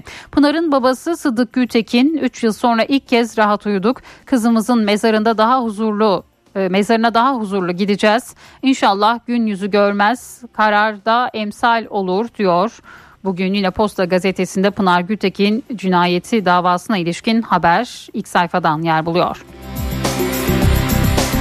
Cumhuriyetle devam ediyoruz. Can pazarında vinç ticareti başlıklı haberi ilk sayfada görüyoruz. Depremde sınıfta kalan Kızılay ve AFAD'ın skandalları bitmiyor diyor Cumhuriyet gazetesi. Liyakatsiz kadroların çifter çifter maaşlarla yönettiği kurumlar tel tel dökülüyor. Binlerce insan enkaz altındayken AFAD'ın kontrolündeki vinçler için ailelerden para istendi. Yurttaşlar her saat için 10 bin lira ödemek zorunda kaldı diyor Cumhuriyet gazetesi. Bir diğer başlık Erkan Baş ilk turda kazanalım diyor. Türkiye İşçi Partisi Genel Başkanı Erkan Baş 2018 yılında yapılan Cumhurbaşkanlığı seçimini hatırlattı. Baş ikinci turda da oy verebileceğimiz adaya ilk turda oyu verelim bu işi bitirelim diyor. Bugün bu haberde yine Cumhuriyet Gazetesi'nin ilk sayfasında yer buluyor. Bir diğer başlık CHP'de ön seçim yapılmayacak. CHP Parti Meclisi milletvekilliği listelerinin belirlenmesinde Kemal Kılıçdaroğlu'na tam yetki verdi. Parti meclisi üyeleri bazı illerde ittifak olarak ortak listeler yapılacak. Başka partilerin bizim listelerimizden seçime girme ihtimali var. O nedenle merkez yoklama yetkisi olacak deniliyor. Yine Cumhuriyet gazetesinde yer alıyor. Bu haberde bir başlığı da aktaralım. Demokratik solcular Kılıçdaroğlu dedi diyor Cumhuriyet gazetesi. Aralarında eski bakan ve milletvekillerinin de bulunduğu 56 DSP'li CHP Genel Başkanı ve Millet İttifakı'nın Cumhurbaşkanı adayı Kemal Kılıçdaroğlu'nu desteklediklerini duyurdu. Açıklamada bütün demokratik solcu kardeşlerimizin aynı doğrultuda hareket edeceklerine inanıyoruz denildi. Bu başlıkta yine Cumhuriyet Gazetesi'nin ilk sayfasındaydı. NTV Radyo Akustik taş yünü asma tavan sistemleri Tromer sunar. Profesör Murat Ferman'la evdeki hesap. Günaydın Sayın Ferman, mikrofon sizde. Zeynep Gül Hanım günaydın. İyi bir gün, iyi yayınlar diliyorum. Hafta sonu dünya kamuoyunun gündemine Amerika kaynaklı bir bankacılık krizi adeta hükmetti. Ee, Amerika Birleşik Devletleri'nde 1983 yılında kurulan ve Amerika'da aslında yenilikçilik, buluş, ileri teknoloji gibi olumlu vasıflarla hep adlandırılan yüksek prestij sahibi Silikon Vadisi ile aynı ismi taşıyan Silikon Vadisi Bankası zora düştü ve dolayısıyla e, teknik terimle kayyum altına alındı. Bu çerçevede elbette şu notu da vermek lazım. E, Amerika Birleşik Devletleri'nin 16. en büyük bankası 16 saat içerisinde birdenbire öyle bir duruma düştü ve edimlerini yerine getiremeyeceğini açıklayarak kayyum altına alınmış oldu. Bu genel geçer bir ifadeyle bankacılık iflası olarak değerlendiriliyor ama teknik anlamıyla tam doğru bir kavram değil. Gene de hepimiz ne anlama geldiğini biliyoruz. Bankacılık biliyorsunuz bir güven müessesesi. Bankaların ekonomi sistemi içerisinde hani sabah musluğu açtığınızda suyun akması kadar doğal orada olmalarını, fonksiyonlarını yerine getirdiği, getirmelerini beklediğimiz bir esbabı mucibeleri, varlık sebepleri ve fonksiyonları var. Bu e, işlemler rutin devam ettiği müddetçe aslında büyük bir problem e, haline gelmiyor. Ama ne zaman ki bu güven müessesesi özellikle mudilerin hemen e, edimlerini bankanın yerine getirmesini istediklerinde hakikaten kar topu gibi öne alınamaz bir durum e, haline geliyor. E, o bakımdan bütün dünyada da e, devletler, e, ilgili otoriteler bu konuda çok sıkı düzenlemeler, regülasyonlar e, hatta bir takım sigorta mekanizmalarını devre, e, devreye koyuyorlar. E, bu bakımdan e, Silikon Vadi Bankası da e, ABD Federal Mevduat Sigorta Kurumu e, bizim tasarrufu koruma fonu benzeri bir sistemin içerisinde zaten Başkan Biden da hemen e, açıklama yaptı. Duruma vaziyet ettiğini, herhangi bir sıkıntının olmadığını, tüm mudilerin e, tasarruflarının, mevduatlarının güvence altında olduğunu belirtti. Ama tabii bu e, herhalde yayılma etkisinden korkulan bir e, sıkıntılı bir haber. Nitekim e, dalga dalga her yere bu yayılıyor. En son 2008'de Washington Mutual e, bu mortgage krizinden sonra batan en büyük banka o zamandan beri Amerikan bankacılık sisteminde böyle bir tırnak içinde batma e, yaşanmamıştı. E, sistemin diğer unsurlarına riayet etmemesi için her türlü tedbirin alındığını hem Biden hem Yalın söyledi. Tabii e, Amerika Birleşik Devletleri'nin mevcut müesses kurulu ekonomik düzen içerisindeki yeri ve doların rezerv parası olması dolayısıyla bu hakikaten bütün dünyada da yakından takip ediliyor. Bir takım garabetler de ortaya çıkıyor. Kripto piyasasında zaten iyi gitmeyen işler o kripto piyasasının e, görece istikrarlı e, tanımlanan ve değeri e, bir Amerikan dolarına eşitlenen yani merkezi veya kayıtlı parayla at başı giden çıpalanan bir parasında e, önemli e, depremlere yol açtı. Neden? Enteresan bu merkezi kayıtlı paranın dışına çıkmak isteyenler e, bu kayıt dışı paradan yani merkezi kayıt dışı bitcoin'den kazandıkları paranın bir kısmını da bu bankada değerlendirmişler. E, böyle olunca tabii bu haberler e, her bakımdan sıkıntılı bir durumu ortaya koyuyor. Evet dünyada enteresan şeyler oluyor ama finans piyasalarının herhalde istikrar ve rutinini bozmaması lazım. E, Fed Başkanı yanında e, hiç kimseyi korumayacağız. Hata yapan e, bedelini çekecek diyor e, finansal kurum ortakları ve sahipleri bakımından. Ama sistemin bekası, e, yürümesi ve e, tasarruf sahiplerinin, bankaya güvenenlerin zarar görmemesi için de her türlü tedbirin alınacağını söylüyor.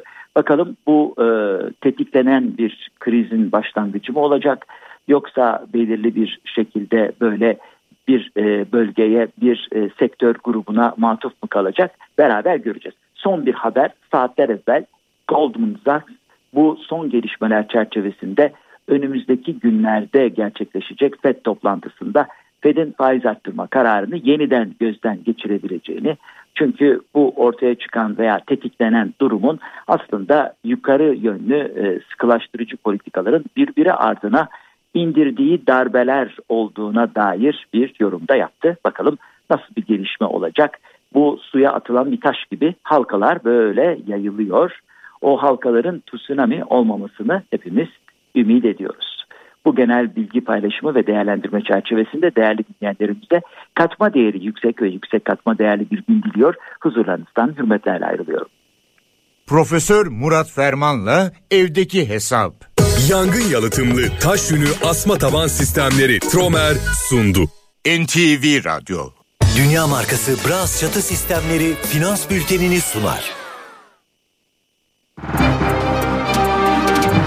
Borsa İstanbul Yüz Endeksi 5384 seviyelerinde. Dolar 18.97, Euro 20.34'ten işlem görüyor. Euro dolar paritesi 1.07. Altın onzu 1881 dolar. Kapalı çarşıda gram altın 1147, çeyrek altın 1895 liradan satılıyor. Brent petrolün varil fiyatı ise 83 dolar. Dünya markası Bras çatı sistemleri finans bültenini sundu. NTV Radyo Benzersiz duvarlar artık hayal değil.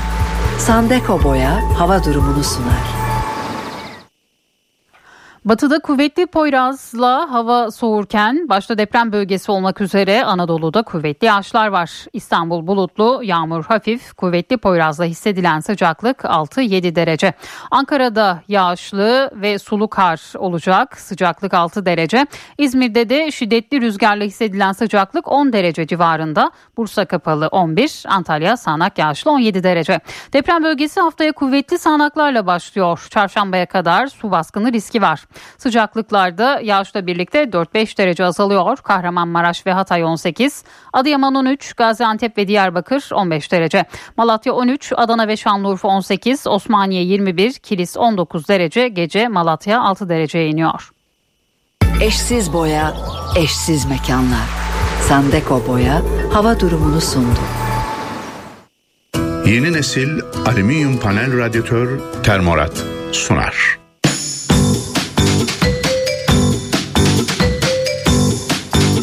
Yaresi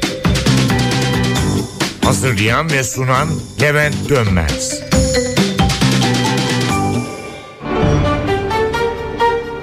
Gazaba gelmek mi? Gazaba gelmek mi? Ne dersiniz? Gazap ne demekti? Kızgınlık, öfke. Peki ünlüyle başlayan bir ek alınca ne oluyor? Genellikle yanlış söyleniyor ve gazabı deniyor. Hayır, yine kısa söylenecek. Gazabı olacak. Demek ki çok kızmak, öfkelenmek anlamında kullanılan deyim de gazaba değil, gazaba gelmek. Sonunda iyice gazaba geldi ve ev halkına yapmadığını bırakmadı. Bu yanılgıya azap sözcüğüyle olan benzerlik yol açıyor olabilir. Azap, dünyada günah işlemiş olanlara ahirette verilecek ceza ve de mecazi olarak çok büyük üzüntü ve sıkıntı çekmek demek. Peki azap ünlüyle başlayan bir ek alınca ne oluyor? Evet ikinci A uzuyor. Örneğin vicdan azabı diyoruz. Sonra kabir azabı var. Cehennem azabı var. O kızcağıza senin yüzünden bir hal olursa ömrün boyunca vicdan azabı çekersin. Azap ek alınca azabı oldu. İşte belki de bu benzerlik nedeniyle yanlış biçimde gazabı sözcüğünü de uzatıyoruz. Hayır, gazap gazabı ama azap azabı. Ünlülerin kısa ya da uzun okunması sonucu sorun çıkan bir başka sözcükte azat. Evet, doğru söylenişi böyle. İki A'da uzatılacak. Azat. Serbest bırakma demek. Eskiden köle ve cariyelerin özgürlüğünü geri vermeye azat etmek denirdi. Hala azat diye kısaca söyleyenler olduğu için şöyle bir değinelim istedik. Hepinize iyi günler. Dil Yaresi hafta içi her gün NTV Radyo'da. Yeni nesil alüminyum panel radyatör Termorat sundu. Saat 8.30 oldu. NTV Radyo'da haberleri aktarmayı sürdürüyoruz. Cumhurbaşkanı Recep Tayyip Erdoğan ve MHP Genel Başkanı Devlet Bahçeli deprem bölgesinde temaslarda bulundu. Kırıkan'da çadır kenti ziyaret edip Samandağ'da muhtarlar ve kanaat önderleriyle bir araya geldiler. Erdoğan deprem bölgesinden Millet İttifakı'nın Cumhurbaşkanı adayı ve CHP Genel Başkanı Kemal Kılıçdaroğlu'nu da eleştirdi. Böylesine büyük bir afette biz can derdindeyiz. O ise yalan derdinde. Kardeşlerim, insan iradesini aşan hususların olmaması, kimi aksaklıkların yaşanmaması mümkün değildir. Ama böyle büyük bir felaketi yaşıyoruz. Böyle büyük bir felaketi yaşadığımız dönemde akşam yalan, sabah yalan Böyle bir iftira içerisine girilir mi? Ülkemizin dört bir yanından ihtiyaç duyulan tüm aracı, gereci, cihazı da bölgeye getirdik. Ancak tüm çabalara rağmen ilk günlerde vaktinde yetişemediğimiz yerler oldu. Milletimiz 85 milyon buradaki kardeşleri için tek yürek oldu. Askerimizi, polisimizi, jandarmamızı, sağlıkçılarımızı, eğitimcilerimizi, ilgili tüm kurumlarımızın personelini uçağından helikopterine ve gemisine kadar tüm araçlarımızı depremzedelerimiz için harekete geçirdik. Vefat sayısının 48 bini bulduğu, yaralıların 115 bini aştığı, 50 bin binanın yıkıldığı böyle bir felaket karşısında Türkiye'den daha hızlı refleks verecek bir ülke yoktur. Milli Savunma Bakanı Hulusi Akar deprem sonrası askerin geç müdahale ettiği iddialarına yanıt verdi. Akar, Mehmetçiğin ilk andan itibaren sahada olduğunu söyledi. Türk Silahlı Kuvvetleri'nin deprem bölgesindeki çalışmalarına ilişkin de bilgi verdi. Mehmetçiğin geç çıkması asla söz konusu olmadığı gibi geri çağrılması kesinlikle kesinlikle söz konusu değil. Böyle bir şey düşünülemez. Valiliklerle ve AFAD'la koordineli bir şekilde yapılması gereken ne varsa bugünden itibaren ilk andan itibaren yaptılar. Yapmaya devam ediyoruz. Bunda hiç şüphe yok. Doğal afet arama kurtarma timlerini saat dört buçukta seferber ettik. Saat 6'da bizim ikinci zıttıgayımız var. Efendime söyleyeyim. Bunlar tarafından efendim e, Maraş'ta efendim ilk efendim 39. mekanize tugayımız var. E, İskenderun'da süratle hiçbir şekilde emir vesaire beklemeksizin kendi imkanlarıyla e, imkanlarını seferber etmek üzere müdahil oldular. İkinci Ordu İstihkam Alayımızın personeli Yeşil Yurt Malatya'da 8'i sağ 3'ü vefat etmiş olarak ömrü vatandaşımızı 11 vatandaşımızı da saat 6.17'de e, enkazlardan çıkardı. E, bu arkadaşlarımızın yaptığı çalışmalarla 2784 yani 2800 kadar vatandaşımıza ulaşmak mümkün oldu. Bunların 327'si sağ muharebe kalkışı yapmak suretiyle saat 7.52 e, 8 civarında da 3 A400M uçağımız Ankara, İstanbul, İzmir'e mütebecciyen kalkışlarını gerçekleştirdiler. Muharebe kalkışı derken neyi kastediyorsunuz? Yani burada bazı riskleri alıyoruz. Yani normal zamanlarda, normal şartlarda o şartlarda kalkış yapılmaması lazım. İyi Parti Genel Başkanı Meral Akşener deprem bölgesinde incelemelerini sürdürdü. Ankara Büyükşehir Belediyesi'nin Kahramanmaraş'ta kurduğu Afet Koordinasyon Merkezi'ni ziyaret eden Akşener hükümete çağrı yaptı. Bu gezdiğimiz hiçbir yerde rozet takmadık. Şimdi ikinci turda rozetimle geziyorum çünkü 14 Mayıs'ta bir seçim var. İster deprem bölgesi, ister deprem bölgesi dışında kalan her bir alanda yaşayan her bir yurttaşımız bir karar verecek. Çağrıda bulunmak istiyorum. Gelin bu saatten sonra bu ayrışmayı ortadan kaldırın. Merkezi hükümetin bütçesiyle belediyelerin imkanlarını yan yana getirerek vatandaşa hizmet edin. Güçler birleştirilmediği takdirde bu işin altından kalkmak zorlaşır. Seçime iki ay kala Ankara'da artık tüm planlar 14 Mayıs için yapılıyor. Seçim kararının resmen alınmasıyla birlikte ittifak görüşmeleri, milletvekili aday adaylığı süreçleri ve liste hazırlıkları da hız kazandı. Cumhur İttifakı'nda yer alan parti sayısının artması gündemde. Hüdapar, Cumhurbaşkanlığı seçiminde aday çıkarmayacağını ve Cumhurbaşkanı Erdoğan'ı destekleyeceğini açıkladı. Cumhurbaşkanı Yardımcısı Fuat Oktay ise Anavatan Partisi Genel Başkanı İbrahim Çelebi ile görüştü. Türkiye İşçi Partisi ise Millet İttifakı'nın adayı Kemal Kılıçdaroğlu'na destek vermeye hazırlanıyor. Bu konuda son kararı vermek üzere MYK yetkilendirildi. Bu arada AK Parti ve Cumhuriyet Halk Partisi'nde milletvekilliği aday adaylığı için başvuru süreci bugün başlıyor. Yüksek Seçim Kurulu 14 Mayıs tarihinde uygulanacak seçim yasaklarını belirledi. Seçim yasaklarına ilişkin YSK kararı resmi gazetede yayımlandı. Buna göre seçim günü alkol satışı yapılmayacak, eğlence yerleri de kapalı olacak. Yüksek Seçim Kurulu 14 Mayıs tarihinde gerçekleştirilecek Cumhurbaşkanı ve milletvekili genel seçimlerine yönelik yasakları belirledi.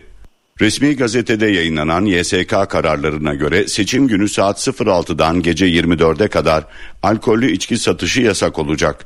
Emniyet ve asayişi korumakla görevli olanlar dışında yerleşim yerlerinde kimse silah taşıyamayacak.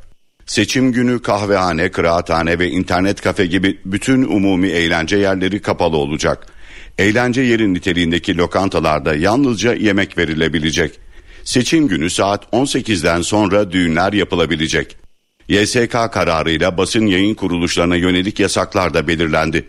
Buna göre saat 18'e kadar basın yayın organlarında seçimler ve sonuçlarına ilişkin haber tahmini ve yorum yapılması yasak olacak. Saat 18 ila 21 arasında ise YSK tarafından seçime ilişkin verilecek haber ve tebliğler yayınlanabilecek. Saat 21'den sonra ise bütün yayınlar serbest olacak. YSK bu saati daha erkene alabilecek. Cumhurbaşkanı seçiminin ikinci tura kalması halinde aynı hükümler 27 Mayıs'ta da uygulanacak. YSK kararlarına göre ülke genelinde oy verme başlangıç ve bitiş saatleri 08 ila 17 arasında olacak. Bir sandıkta oy kullanacak seçmen sayısı il ve ilçelerde 360 ila 380 kişi olacak. Köylerde seçmen sayısının 400'ü aşmaması halinde tek sandıkta oy kullanılabilecek. Meclis Genel Kurulu yeni haftada çevreye ilişkin düzenlemeler içeren kanun teklifiyle Afet Yeniden İmar Fonu kurulmasını öngören teklifi yasalaştırmak için mesai yapacak. 7. yargı paketinin görüşmelerine de yeni haftada Adalet Komisyonu'nda başlanacak. Haftalık çalışmasına 14 Mart Salı günü başlayacak genel kurulda ilk olarak çevre kanununda değişiklik öngören düzenleme ele alınacak. Teklife göre kıyıda otopark ihtiyacının karşılanması için yeraltı otoparkı yapılabilecek. Genel kurulda daha sonra afet yeniden imar fonunun kurulması hakkında kanun teklifinin görüşmelerine geçilecek. Teklif afet bölgesi ilan edilen alanlarda imar, altyapı ve üst yapı çalışmaları için gerekli kaynağın sağlanması ve yönetilmesi amacıyla afet yeniden imar fonu kurulmasını öngörüyor. 7. yargı paketi ise çarşamba günü Adalet Komisyonu gündemine gelecek. Teklifle kanser gibi ağır bir hastalığa yakalanan çocukların hükümlü olarak cezaevinde bulunan annelerinin ceza infazı ertelenebilecek. Teklifle çat kapı icra uygulaması da sona erdiriliyor. Haciz kararı ancak hakim onayından geçtikten sonra yerine getirilebilecek. Teklifle ayrıca kira uyuşmazlıkları ara buluculuk kapsamına alınacak. NTV Radyo Deprem bölgesinde artçı sarsıntılar sürüyor. Gece Malatya ve Hatay'da ard arda depremler meydana geldi. Afet ve Acil Durum Başkanlığı'nın verilerine göre Malatya'nın Pütürge ilçesi saat 4.34'te 4,7 büyüklüğünde bir depremle sallandı. Bu depremin ardından yaklaşık 40 dakika sonra yine Malatya'da bu kez de 4,5 büyüklüğünde bir deprem oldu. Hatay'ın Hassa ilçesinde ise saat 5.23'te 4,4 büyüklüğünde bir deprem meydana geldi. Depremlerin hasara neden olup olmadığı henüz bilinmiyor. Liselere geçiş sistemi kapsamındaki merkezi sınav 4 Haziran'da yapılacak. Açıklamayı Milli Eğitim Bakanı Mahmut Özer sosyal medya hesabından yaptı. Şimdiden sınava girecek tüm öğrencilerimize başarılar diliyorum dedi. Bu, bu yılki LGS'de 11 ili vuran depremler nedeniyle ikinci dönem konularından soru sorulmayacak. Sınavla öğrenci alacak orta öğretim kurumlarına ilişkin merkezi sınav başvuru ve uygulama kılavuzu bugün Milli Eğitim Bakanlığı'nın internet sitesinden açıklanacak. Türk Eğitim Vakfı depremden etkilenen öğrenciler için harekete geçti. Çocuklar ve gençlerin eğitim hayatlarına dönebilmeleri için çalışma başlatıldı. Neden? Buharlaşıyor. Bakın. Kimi tüm ailesini kaybetti, kimi evini. Deprem bölgelerindeki binlerce öğrenci her şeye rağmen eğitim hayatlarına devam etmek istiyor. Ancak şartlar kolay değil. Bu nedenle Türk Eğitim Vakfı afetten etkilenen öğrenciler için çalışmalar başlattı. Milli Eğitim Bakanlığı'nın da tavsiyesi iki elimize prefabrik ilkokul kuracağız. Ders zili diye bir fon kurduk. O fonda da oluşan kaynaklarla e, okullarımızı, prefabrik okullarımızı ilk etapta yapmayı planlıyoruz. Aynı zamanda yarıda kalmasın 2023 diye bir fon kurduk. Bu fonda toplanan paralarla da yeni öğrencilere bu e, burslar vererek eğitimlerini tamamlamalarını e, çalışıyoruz. Destek vermek isteyen bireysel ve kurumsal bağışçılarımız için çözümlerimiz var. Türkiye Eğitim Vakfı'nın araştırmasına göre temel eğitim seviyesindeki her 5 öğrenciden biri depremzede.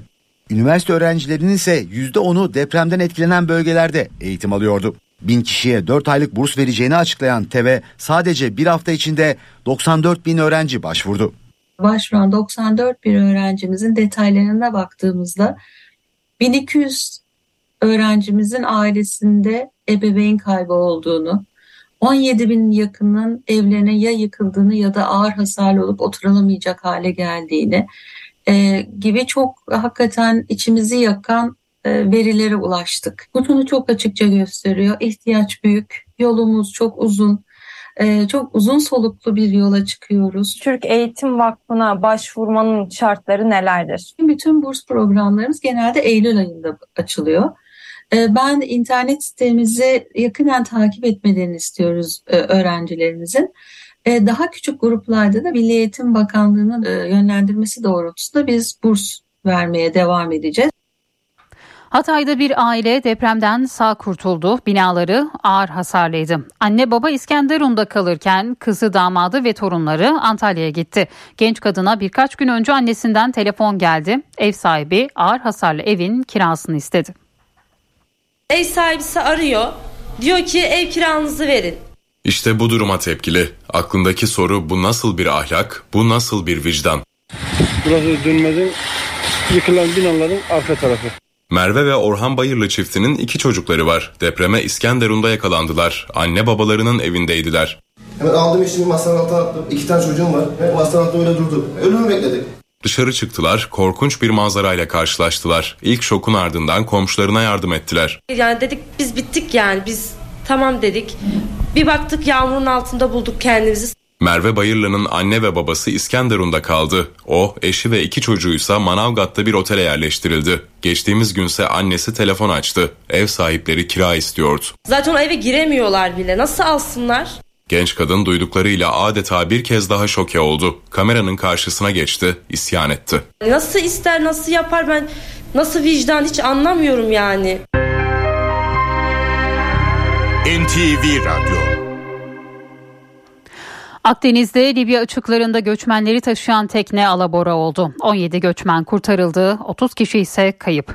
Açıklamayı İtalya Sahil Güvenlik Komutanlığı yaptı. Libya makamlarının talebi üzerine kurtarma operasyonu düzenlendi. Teknede 47 kişinin bulunduğunu, 17 kişinin de kurtarıldığını söylediler. Kurtarma çalışmaları havadan da devam etti. İtalya'da Giorgia Meloni liderliğindeki hükümet göçmen politikası nedeniyle eleştiri altında. Muhalefet Meloni liderliğindeki yönetim yönetimi göçmenleri kurtarmakta geç kalmakla suçluyor. Kütahya'da etkili olan sağanak taşkınlara yol açtı. Tarım arazileri su altında kaldı. Dört, değirmen, dört değirmen Erdoğmuş ve Fırdan köylerinde aniden bastıran sağanak Gümele göletiyle Gediz çayının taşmasına neden oldu. Meteoroloji ise 57 il için fırtına ve sağanak uyarısı yaptı. Yağışların deprem bölgesinde de etkili olması bekleniyor. Peki bugün hava nasıl olacak? Dilek Çalışkan'ın notlarını dinleyelim. Hem İstanbul hem Ege hem Marmara'da e, Poyraz'da soğuk bir hava olacak. E, kışlıkları giyelim. Kastamonu, Ankara, Konya, İç Anadolu e, ve Karadeniz'in iç kesimlerinde rakımı 1300 olan yerlere kar yağacak. Pazartesi, salı ve çarşamba günleri Hatay, Adana, Osmaniye, Kahramanmaraş, Kilis, Gaziantep özellikle salı günü Kahramanmaraş, Malatya civarında yağışlar şiddetli. Ee, o bölgede bu hava koşulları olumsuzluk yaratacaktır. Özellikle çadır alanlarında sel tehlikesi var ve yağış anında rüzgar da şiddetli esecek. Sinema dünyasının en prestijli ödüllerinden biri olarak kabul edilen Oscar ödülleri sahiplerini buldu. Peki ödüller kimlere gitti? NTV Washington temsilcisi Hüseyin Günay'dan dinleyelim. Elbette ilk olarak en iyi film ödülü Asya yapımı olan her şey her yerde aynı anda filmine verildi. 11 dalda ödüle aday gösterilmişti her şey her yerde aynı anda filmi. Ancak toplamda 7 dalda ödül aldı. 11'e ulaşamadı ama 7 dalda hiç fena bir performans değil. Ee, biraz sonra diğer önemli dalları da seninle paylaşacağım ancak 95.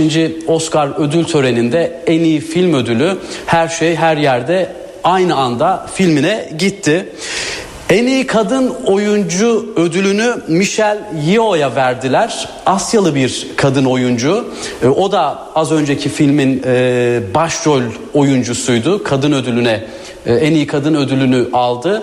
İlk defa Asyalı bir aktrist Oscar'da en iyi kadın oyuncu ödülünü almış oluyor. Bu tarihi bir şey. Bunun altını çizmek gerek.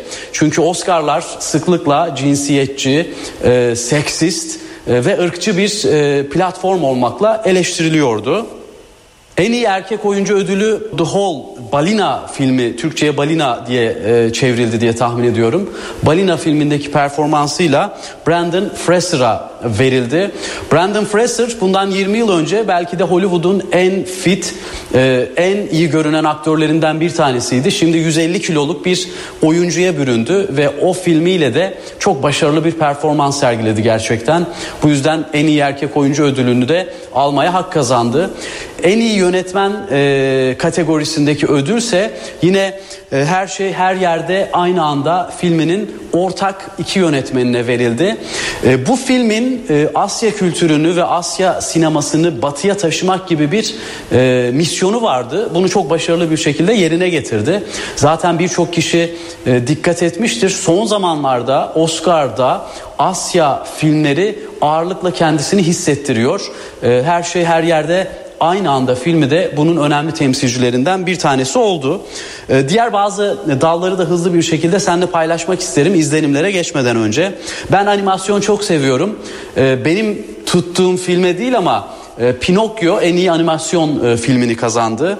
E, en iyi belgesel e, ödülü Putin'e e, muhalefet eden Alexei Navalny'nin hayatını anlatan belgesele verildi. Hatta Navalny'nin eşi de podyuma çıktı ve e, korkma e, bir gün topraklar özgür olacak mücadele etmeye devam et ifadesini kullandı.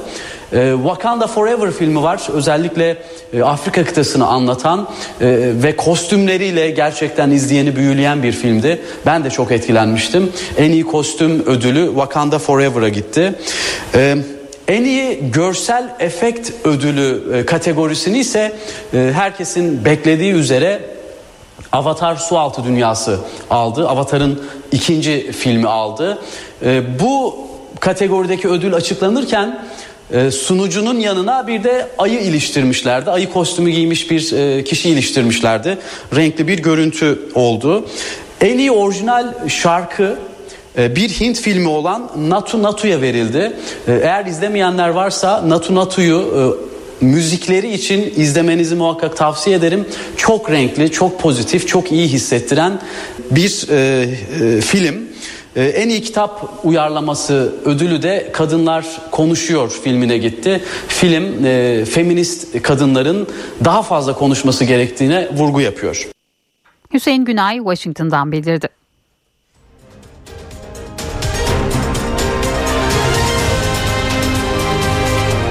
NTV Radyo HDI Sigorta İstanbul'un yol durumunu sunar. İstanbul'da bu saat itibariyle trafikte yoğunluk %60 seviyelerinde. 15 Temmuz Şehitler Köprüsü'nde trafik yoğunluğu var. Yoğunluğun etkisi Çamlıca Beylerbeyi arasında hissediliyor. Fatih Sultan Mehmet Köprüsü'nde de Trafik yoğunluğu var. Köprüye giderken İkbal Caddesi Kavacık arasında yoğunluk gözleniyor. Avrasya Tüneli çift taraflı açık. Avrupa yakasında yoğunluk E5'te Saadetdere'den Tem'de ise Bahçeşehir'den başlıyor.